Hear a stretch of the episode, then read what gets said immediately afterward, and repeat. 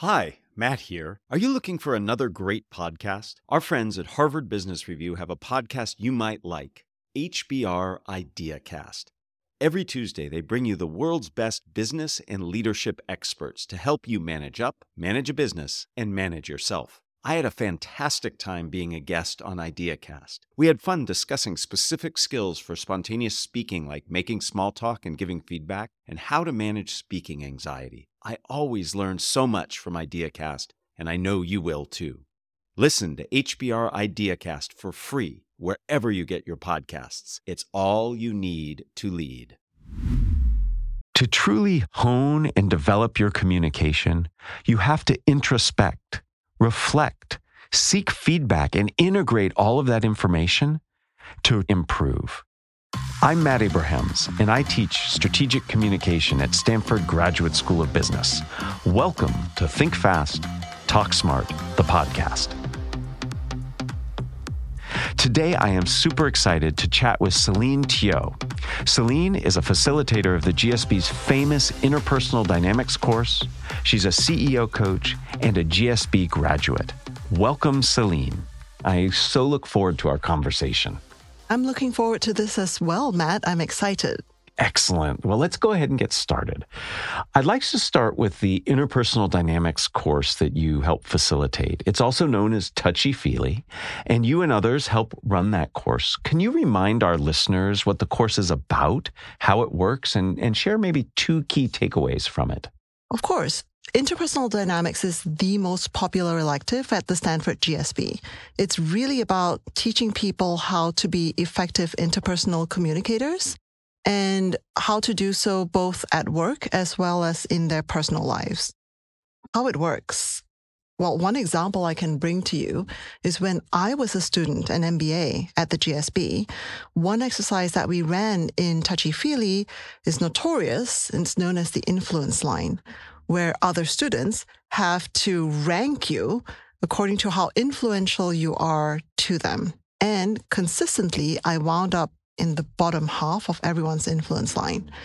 And I was devastated. Here I was, a new immigrant to the United States, female, Asian, and I couldn't understand why I was at the bottom of the influence line. So I felt sad. I felt disappointed in myself. I felt hard done by, resentful. And normally, what I would do would be to disengage and say, you know what? you don't think I'm influential? I'm stepping out. But what's great about this course is it encourages you to re engage. And so I dug into the feedback, got insights from other people as to why I was coming across that way. And as a result, changed the way I behave when I'm in American contexts. What's great about that is that I diversified the range of behaviors that I bring to bear. So when I'm in the States, I come across with a little bit more emotion and more animation. And when I'm in Asia, I can come across with like less amplitude. And I have this range of behaviors now I can pick and choose from, and I have agency. So that's what interpersonal dynamics does. It's a phenomenal course. And one of the strengths, I think, of the course is that it really helps people, as you shared in your story, to really learn about themselves and to learn about themselves in a very direct way not mean, but to learn about themselves. And then, as you said, to develop a sense of agency to make those changes that, that are needed. And thank you for sharing that. In all of our interactions, you are certainly influential in my book. You would be at the top of my line. So thank you for that. Thank you, Matt. I'd love for you to share how all of us can be a little bit more touchy feely, if you will, when we work in organizations or corporate cultures that emphasize logic and action. What can we do to be more empathetic and connected to those environments? One of the things I will say is I'll repeat advice that David Bradford, one of the key developers of the Touchy Feely course, told me when I was actually chair of the Stanford alumni consulting team. I asked him, David, how do you bring Touchy Feely to organizations? And he said, stealth it in with a check in. Hmm. And this is how you do it. You go around the room in any meeting and everybody says one feeling word, how you're feeling today, and one sentence as to why. Mm. The reason why you do that is because it creates the space for someone to say, here's what's going on with me outside work. Then what happens is you no longer have the sales team talking to the marketing team. No, you have a parent talking to another parent. Or you have a caregiver talking to another caregiver. You have more hooks, more chances for people to connect with each other. When I do my work as a CEO coach with startups, a lot of the CEOs tell me, Celine, that'll take too long.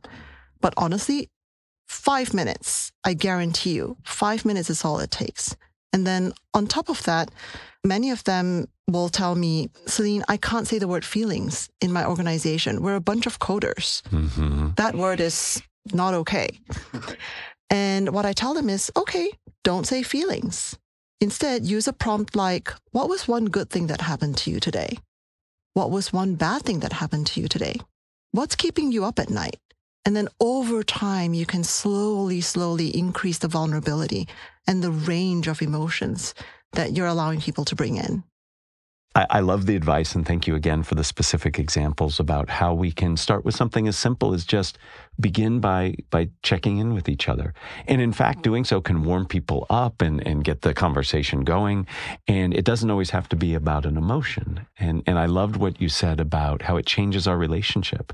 So I'm no longer my functional role talking to your functional role. We're two people communicating and that immediacy and connection I can see brings a lot of value. Are there other bits of advice that you have or experiences you have as a facilitator of, of interpersonal dynamics or in your own private practice that can really help connect people together? Are there things we can do or say that can help with that? I think there are two things I would recommend. One is to be very clear about what you're feeling, mm-hmm. because feelings are data. And in the rest of our logical lives, we would never make decisions on bad or highly abstract data. But we'll do that with feelings. We'll just say, I'm feeling sad, mad, or glad. But that's not detailed enough.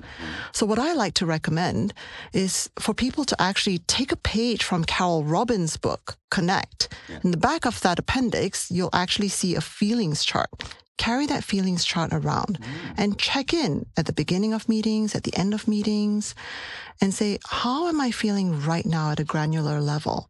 As an example, before our chat today, I've listened to this podcast since the very beginning. Oh, I love you. it.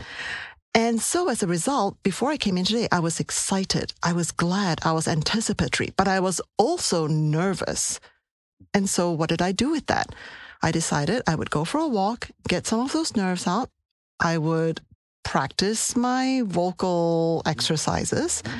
And then I decided to reframe. You and I will have a wonderful conversation. And I think it makes for just a much more fun interaction than if I were just, I'm just nervous. Ah, absolutely. So, certainly no need to be nervous here. And I too was very much looking forward to this. So, again, I hear the advice, much like you give to our students, is you really have to reflect on yourself, where you're at, and, and take that as information, input, and data from which you can then act. And I think you're exactly right. In, in thinking about my own life, when I look at my emotional state, I'll just label it. I won't actually go much deeper. And I think that's really important because then you can take action. If I just say I'm nervous, but if I think more about that nervousness and how I can address it, then I can do something about it. So I like how the reflection leads to data that can lead to action. Exactly. Very helpful. Very helpful. I love to get your thoughts and advice on how do you manage challenges and issues and disagreement at work when you're confrontational rather than collaborative? Mm, I would say it's all about empathy. Okay. Conflict is magnetic. It draws attention. And whenever we encounter conflict, our attention tends to go to this narrow focus point that is the conflict alone. I like to encourage my clients to expand their perspective and think about the relationship as a whole as a container. And then go to Gottman's research that we also reference in interpersonal dynamics. Gottman found out that there's a five to one magic ratio of positive interactions to negative interactions in successful relationships. So my advice is build your emotional piggy bank by depositing those five good interactions in before you have the conflict. build that. And then even in the conflict, continue depositing those positive interactions in as a way of making sure that your conflicts go well. Because you're demonstrating good intent. You're demonstrating that the relationship's important to you. And these positive interactions can be really small. They could be a smile, an eye meet, they could be a pat on the shoulder, they could be a nod of the head. It's easy, but we forget. I forget. Yes, I certainly am familiar with Gottman's work and this notion of storing up positive interaction. And and I see this in my interactions with my kids. There's a lot that I try to actively acknowledge the successes. As a parent, it can be very easy to focus on the the things you'd like to change or advice you'd like to give. So it, I consciously try when positive accolades or praise are, are, appropriate to give that knowing not only that that will help in the moment but it might help me in those times where i have to give negative feedback or have a conflictual situation that's huge matt i love that you're doing this with uh, your family. And even at work, we have Slack channels called Celebration, mm. where people are encouraged to drop in and just celebrate somebody else for something they did. Or at the end of meetings, we'll actually have breakout rooms where we'll put two people in together and celebrate each other. That's really fabulous how that can help people. And I, I, begin to think back to when you talked about ways to bring empathy and feeling into organizations with a check in at the beginning some kind of gratitude or celebration at the ending might be a really nice way to to round out an interaction or meeting. They're nice bookends. Uh, that's right. That's perfect. For those of our listeners who are looking to enhance or hone their empathy, feedback, and communication skills, what advice and guidance would you give them based on your experience? I would recommend asking. So, the reason why I say that is all of us here sitting in Silicon Valley, business types, we tend to have advice monsters. We like mm-hmm. to give advice. Mm-hmm. And what I would encourage people to do instead is to ask, do you need support or advice right now? Mm. And you'd be surprised the number of times people say, I actually know what I need to do. I don't need your advice. I just want someone to commiserate with me. Mm-hmm. So do that. Ask first. We assume people need advice, but that's not necessarily always the case. And the support component gives us a chance to connect with the other person. Yeah, totally get it. My wife and I have a lot of conversations around this issue. As a professor, as somebody giving advice is something that I do as a reflex and, and listening and, and understanding if support is needed is really important. I actually think, and this is a little bit true for myself, that giving advice is a way to hide behind you hide behind the advice so you don't actually have to connect and engage. And i'm wondering if you find that to be true and have any advice on how to have that confidence to be vulnerable to i'm here to support you but i don't quite know how to do that or what's needed in the moment. It's much easier for me to say oh just go do this. Yes of course. Before I answer that question, I'll actually agree with you on that and also say that advice giving is distancing because it puts us in a position of superiority. True. It assumes that we know the answer and, hey, Matt, I can fix you. Just do this. You know, it's distancing. And so my recommendation is actually to tiptoe into it by sometimes even just knowing that phrase do you want support or advice right now? Just practicing that.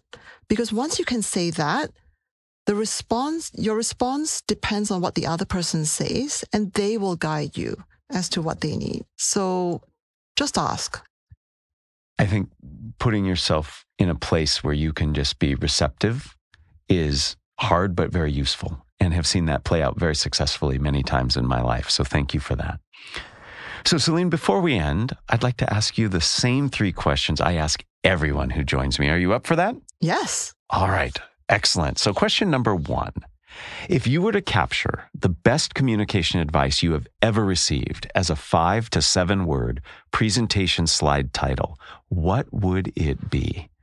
It would be People Will Remember How You Made Them Feel. That's by Maya Angelou. Absolutely. Tell me more about why that's so important for you. Because it's not about the words, it's about how people feel inside. That's how you persuade. That's how you connect. That's, that's who we are. We're emotional beings. I think that's exactly right. And we need to think about how we we impact people on an emotional level. I think we do a disservice when we think about our communication as only information transfer. It is clearly emotion transfer as well. Mm. And we need to bring those two into balance. And that quote is, is very helpful to remind us of that. I love that phrase, emotional transfer. Well, there you go. Question number two Who is a communicator that you admire and why? I think Steve Jobs comes to mind. Mm-hmm. You know, he used passion, simplicity, storytelling to be memorable, uh, and so much emotion. Absolutely. And the thing I like about Steve Jobs in terms of his communication is he worked really hard on it. You know, he was very good at it, had lots of natural talent, but he worked hard tirelessly to improve and hone. And, and he also made sure to focus the message in a very concise, clear, audience centric way. So I agree. Lots of good things to learn there. Mm, so much hard work underpinning what looked effortless. Isn't that amazing how, how, and I think that's a great lesson for all of us to remember is that practice and preparation can make things easier and look easier. Question number three. What are the first three ingredients that go into a successful communication recipe? I think listening to understand, finding commonality, and connecting through feelings. So, connecting through feelings, I, I, see absolutely from what we've talked about. Talk to me about listening to understand. I think that's bound up with empathy, mm-hmm. right? You can't really communicate if you don't understand what it is your audience is looking for, your counterpart is looking for, what they care about we focus too much on ourselves. Yeah, and I feel like people, and myself included, when I listen, I'm listening for the hooks that give me what I want to say next or help me get to the next place and not necessarily reflecting on what this means for the other person and potentially for this relationship interaction etc so i like that idea of listening to understand. Yeah it's it's part it ties back to what you said about practice. Conceptually it's an easy concept but it's really hard to do because you have to let go so much of your own agenda. Mm-hmm. Yeah, you have to quiet your mind and, and, really be present. And for a lot of us, that's hard. Celine, thank you so much. This was a true pleasure to chat with you. This notion of really respecting our feelings and, and embracing them and looking at ways to really understand ourselves so that we, we, can bring our more whole self and emotional self to our interactions and our communication is absolutely important. So thank you for the lessons. Thank you for your time and, and thank you for sharing important information with all of us. Thank you, Matt. Pleasure was all mine. Thanks for joining us for another episode of Think Fast, Talk Smart, the podcast from Stanford Graduate School of Business. This episode was produced by Jenny Luna Ryan Campos, and me, Matt Abrahams. Our music was provided by Floyd Wonder. For more information and episodes, find us on YouTube or wherever you get your podcasts. Thank you, and please make sure to subscribe and follow us on LinkedIn. Hi, Matt here. We'd like to ask for your help. One of our big goals for this year is to bring Think Fast, Talk Smart to more and more people around the globe. Please help us by sharing Think Fast, Talk Smart with your friends, coworkers, and family. Also, be sure to rate and follow us. Finally, join our Think Fast, Talk Smart communities on LinkedIn and Instagram. Thanks for your help.